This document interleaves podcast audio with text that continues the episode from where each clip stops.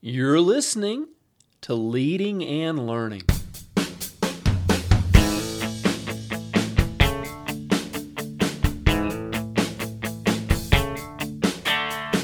This is the place where we talk about practical leadership, theology, fitness, how to create winning habits, and so much more. My name's David Spell, and I'm a retired police officer, a pastor, a New Testament scholar, and a leadership coach. My goal on leading and learning is to help you live your best life. Thanks so much for joining us today. Welcome back to Leading and Learning. This is episode number 304 Stuck in the Middle. We're going to be talking about middle management. Have you ever been in middle management? I was for a number of years, and um, it's a it's a unique position to be in because you know most leadership books and seminars and any kind of leadership training you get, you're going to talk about at some point the importance of leading from the front. And this is a vital aspect of leadership. You know, there's going to come a time in every leader's life where they've got to take charge and make things happen. And leading from the front is very exciting and inspires those that we're leading. But middle management's not nearly as sexy. Middle management, you know, you you, you actually can feel like you're in limbo. I mean, are you a part of the executive uh, leadership team or are you part of the uh, supervi- supervision team? You know, the frontline leadership. Where are you? You're you're kind of stuck behind the lines. You've got supervisors that are doing the day-to-day supervision, supervising the work. So so where do you fit in as a middle manager? And, you know, really, like we said, in most companies, businesses, and organizations, the frontline supervisors are the driving force that makes it happen. Um, you know, any military veteran will tell you that it's the senior non commissioned officers, the sergeants and the chiefs, that run the military. It's the frontline supervisors that keep them moving forward. When I was with the police department, uh, really the backbone of every police department are the sergeants because the sergeants are supervising the officers that are out on the street or the detectives detectives that are investigating the cases and they're the ones that are making sure the work gets done. Of course policy is set you know at higher levels but then what do the middle managers actually do? You know i found in, as a middle manager the actual amount of work that i did um, the, the, the tangible amount of work that I did as a middle manager was only about four, 45 minutes or an hour a day. And that left a whole lot of a day for other things to do. So, so you know, and I'm sure it's not that's that's not the same in everybody's experience. That's just what I found during a couple of my assignments as a as a mid level manager in the police department. So, what where, where do middle level managers come to come into play, and and and really how can they um, have the greatest impact on the organization. So, what is the role of those who are in middle management? In many organizations, middle management is seen as the graveyard of aspirations. Um, people go there and they die. They go there and, you know, maybe you'll be one of those lucky few who manages to get bumped up to executive level management, or maybe you'll, you know, eventually retire or resign or move on to something else. But um, middle managers are often required to work longer hours. You got to go to, gosh, you got all those meetings you've got to go to. You got to deal with HR issues related to your subordinates, and you've always got to be available to your boss. And, you know, it doesn't sound very glamorous, and it's really not. Um, those who learn to lead from the middle have the potential to influence the direction of their organization and the quality of the service that they provide for many years to come. Now, really, I think the, the, the big thing to understand when, when people get into mid level management, and in my case, it was being the, the role of a lieutenant in a, in a uh, large police department, but you know, whatever they call you, you know, it's very appealing to start with because you get a bump up in pay, and the bump up in pay is really nice. Um, what I found though was after a while, I was just bored. It was just, you know, uh, wasn't really that exciting, and so I began to really analyze the position and see what can I do to have the most impact, to have the most influence. And what I began to, to um, understand is there's probably three things that every middle manager um, has to do if they're going to be effective. Now, obviously, you can sit back and, as I saw some lieutenants do, let their sergeants do all the work and they took all the credit and um, you know they really didn't better the people that were around them. But I, I think if you want to do a good job as a leader, if you want to have the the most influence and, and be the most effective leaders you, you can be as a middle manager, I think there's three things that that you can do. And the first one is this it's training your frontline supervisors. It's training your frontline supervisors. It's equipping them, it's helping them to do their job better. Now, of course, it's the CEOs, the senior pastors, the company presidents um, that are going to set the vision for the organization. Even the division director, he's going to be the one setting the pace for your, your particular division.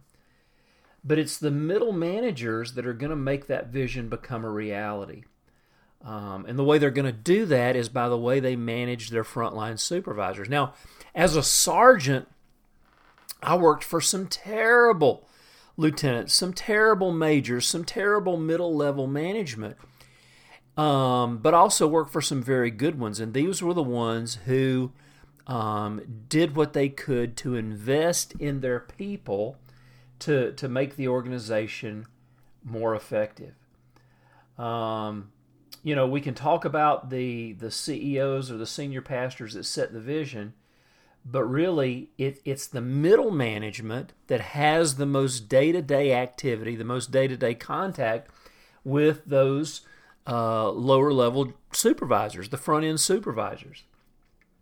And as a middle manager, you've got this incredible opportunity to train to mentor, to equip those who are who are actually supervising the the employees that are doing the work. And I and I understand every organization isn't structured this way. I know many organizations are being structured differently now with a, a more flatline um, you know type of management, but um, these principles are still applicable in so many ways. And you know, it's it's easy to overlook this opportunity that we have to train um, our supervisors because you know there's there's things that we have to report. There's administrative responsibilities. There's the reporting of numbers. Obviously we're meeting with upper management um, dealing with complaints that come in dealing with other personnel issues and these things are important but we've got to remember there's nothing more important with our than our people. How much time are we spending with our people? They're our most valuable resource. And, you know, really, there's nothing worse. And I work for people like this from time to time. There's nothing worse than that middle manager whose only interaction with their subordinates was something negative. They were coming in to bring correction. They were coming in to, um, you know, they need those numbers for, for upper management, um, get those numbers for the CEO or they're coming in to ask, what's holding things up on the line? Why hasn't this been accomplished yet? Where's that report I needed? Um, you know, if you only talk to your frontline supervisors when something is wrong or when we feel that we need to correct something, we're not doing them or the organization any favors at all. The most effective middle managers are those who spend some time each day interacting with their subordinates instead of telling them something or or um, you know trying to correct something. And obviously there's a place for that. Obviously there's times when you have to do that. But instead of always trying to tell somebody something maybe maybe we get into the habit of listening and asking the right questions. Asking the right questions listening to their concerns finding out what the issues are with their subordinates I mean, you know, the sergeant's got five, six, seven officers that are assigned to him. The uh, most supervisors have, you know, a chain of command of you know three to five, seven, whatever it might be. And what are their issues? What are they struggling with with their people? What are some ways that we can make their job easier? Are there any obstacles that we can remove that would make their jobs easier? You know, I would try at least, you know, once during the shift to meet up with with my uh, subordinates. I had as a lieutenant, I would have three or four At one time, I think I had five or six direct reports that were all managing or supervising other people. And I would try and schedule time, you know, to talk to some of them, at least if I didn't get to all of them during the day, um, over a period of a week, I would try and at least have a cup of coffee with them, maybe have a meal or just, you know, chat at the office or whatever and just kind of find out what's going on, talk, listen. What what do they need? How can I help them? How can I make their, their job easier? They might have an idea. I had some great ideas come from, from supervision that I was able to pass up to upper level management that actually just made things go smoother. Um, you know, in some cases, they might have a suggestion for a policy or, or, or, some new way of doing things. And, you know, so by, by not listening, I would be missing out on that. By listening, I was able to, you know, pass up the line, hey, you know, Sergeant so and so had a great idea, and this is something I think we need to consider. So, definitely something to look at. Um, when middle managers invest in training. Um, and when we say training, it doesn't have to be formal. It can just be, hey, listen, here's how I handled this situation. You know, they share a situation they're having with a subordinate. And you say, well, listen, here's how I handled that one time. That's training. Um, giving them ideas, developing them. Um, then what we're doing by by really uh, working with our frontline supervision, we're investing in the organization because these are going to be the people, the men and women who are going to step up to mid level management themselves. One of my greatest joys was to always see people who worked for me, um, who I was responsible for, and who I invested in go to that next level in uh, supervision or management. It was always you know, a great joy to see that. And I've been very fortunate over the years to have some of them actually come back and thank me, call me, send me an email, and just say, hey, listen, I just got promoted to lieutenant. Um, and the reason that happened was because you invested in me and I, uh, the principles you taught me. So I don't say that to pat myself on the back, but you know what I was doing was I was you know investing in these people that are going to um, help make my job easier, but they're also going to take care of the organization. They're going to keep the organization growing and moving forward. Um, and then we won't. Not only do I want to invest in the, the, the sergeants or the frontline supervision that, that work for me, I want them investing in their people. I want them to see the investment that I'm making in them, and then I want them to invest in their people, spending time with their subordinates, talking to them, finding out what they need, finding out what their problems are, finding out um, you know what concerns they have, and then helping them to get better in their job you know, sadly, the middle manager, or, or they're often the only person who trains supervisors and how to train their subordinates. Um, you know, too many companies, too many organizations, too many police departments um, don't do a very good job of training their managers and supervisors. And so, if you're in that position, take the opportunity to train the people under you and encourage them to train their people. And this creates a positive culture within the organization that's going to result in continual growth and improvement on every level. So that's the first one. Training the frontline supervisors. That's one of the things middle management needs to do. Number two, make sure your supervisors and workers have everything that they need. What can you provide for them? Um, how can you make their job easier? You know, I found when uh, um, I, I, got promoted and was was a mid level manager, I found that um, in some of the assignments I had, I actually had a budget. I had some money that um, was used for training purposes, money used for for certain amounts of for, for certain types of equipment, and I noticed that many lieutenants uh, never spent that money. Um, the money just sat there, and, and, and I never could figure it out. One of them said, Well, you know, everybody's got everything they need, and I don't want to cost the department, you know, this money. We'll, we'll save it and just leave it in the budget. Well, I didn't understand that. I never understood that because if, if there's money that's in my budget, that's money that's been allotted to us. So what I would do is is every year I would try and send some of my key people the ones who were working the hardest, the ones who were producing the best, the ones who were the most motivated, I would try and reward them by sending them to some type of training course. I'd say, pick out a class, something that looks fun. You know, even if it costs a little money, we'll send you. Um, you know, buying some equipment for them. Uh, one of the, the units I, I, supervised specialized in dealing with code enforcement, which meant we were often dealing with, um, you know, abandoned houses, abandoned cars, trash, just different things. It was just dirty. It was nasty, and and and we just had enough money in the budget where I bought everybody a pair of um, really nice tactical gloves to protect their hands. It's a small thing, but they were blown away by it. The fact that the the department would actually buy them something. Um, what what do they need? Do they have enough people? Um, you know, obviously you may not have control over the budget to give people raises or bonuses, but what are the intangibles? What is it that you can do to um, to help your people? You know, sometimes it might be saying, "Hey, look, I'll cover the rest of the shift. Take take the day off." You know, and sending your supervisor home. Um, you know, sometimes uh, you know it might be just taking them out to eat and just you know saying, "Hey, what do you need? What what what can I help you with?" Um, but make sure they have everything they need. If if there's some equipment that's broken, get it fixed as soon as possible. Um, if somebody's having an issue with a vehicle or or some other type of equipment, get it fixed as soon as possible.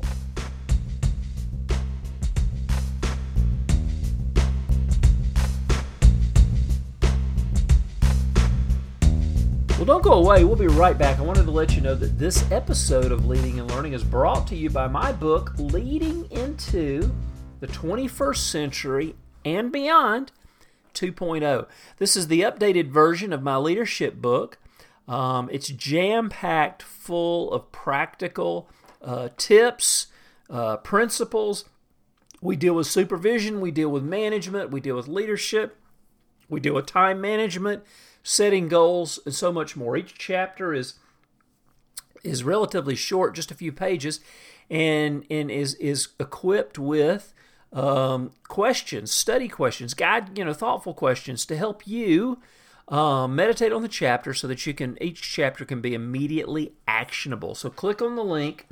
Check out Leading into the 21st Century and Beyond. I know you'll love it, and I know it will help you. All right, so we've got one more thought on being stuck in the middle, being a middle manager. We've talked about training your supervisors, training those uh, people who report directly to you, training them to um, do a better job, training them to be better people, training them to look after their people, and also training them to train their people. Uh, number two, making sure your frontline supervisors and workers have everything they need. You know, is there something they need to do their job better that you can provide for them? That's a big thing. And then the last one, number three, is make sure upper management, executive level, has a clear picture of what's really going on in the organization. You know, we used to joke and say that the air was was thinner at the top. Um, you get up into an executive level position, whether that's uh, you know, major assistant chief or, or chief or whatever one of the directors' levels were.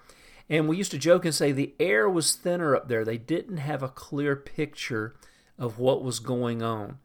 Um, there was this idea that, um, you know, everything was going great, when in reality, morale was terrible because they hadn't had a raise in a few years. Morale was terrible because they weren't being supported um, by, by, by the upper level. The morale was terrible because the equipment that was being issued was um, really subpar. And so, as a mid level manager, there is no excuse, at least for you to try and let the upper level management, the upper level executive team know what's going on because you see it. You're right there. You've you're, you're, you're working directly over your sergeants, your supervisors, whatever you call them in your organization, and you're seeing what's going on at the lowest level of the organization. And if those at the top aren't able to see what's going on, then something needs to be done. And that often means having difficult conversations. Now, that doesn't mean they're going to change anything. There were many times I would express concerns. Um, you know, tell them about issues that were going on at the, the lower level, and they'd say, Thank you very much, have a good day, and continue to do exactly what they wanted to do. And that's fine, but at least I've tried. At least I could, with a, with a clear conscience, let my sergeants know listen, I told them. I told them, I had a conversation with them. I don't know if anything's going to change, but at least I tried. And they know that you're going to bat for them. So make sure your upper level management knows what's really going on in the organization. If if there's an issue with the technology, they need to know. We went through some technological issues, some some technology issues, and uh, management, you know, upper level management seemed to think everything was going great. And they were surprised when we told them, oh, no, no, no, this is terrible technology. This doesn't work half the time. Uh, people are losing reports. They're losing documents because it's it's just shutting down in the middle of them typing up a report. And um, you know they were shocked to know that, but by letting them know, they were actually we were actually able to get the the problem resolved um, sooner rather than later. So um, these three thoughts: train your frontline supervisors, make sure your frontline supervisors have everything they need and then make sure upper management, the executive level, has a clear picture of what's really going on in the organization. Are you stuck in the middle? Listen, take advantage of where you're at to have influence on both sides. Influence those below you, influence those above you, and the organization will be better for it. Well, now it's your turn. I'd love to hear from you. Are you in middle management? What has your experience been? Do you feel supported? Do you feel that you're making an, a difference, having an impact on those that work for you? I'd love to hear from you. Go to davidspell.com, leave a question or comment in the comment section for today's post.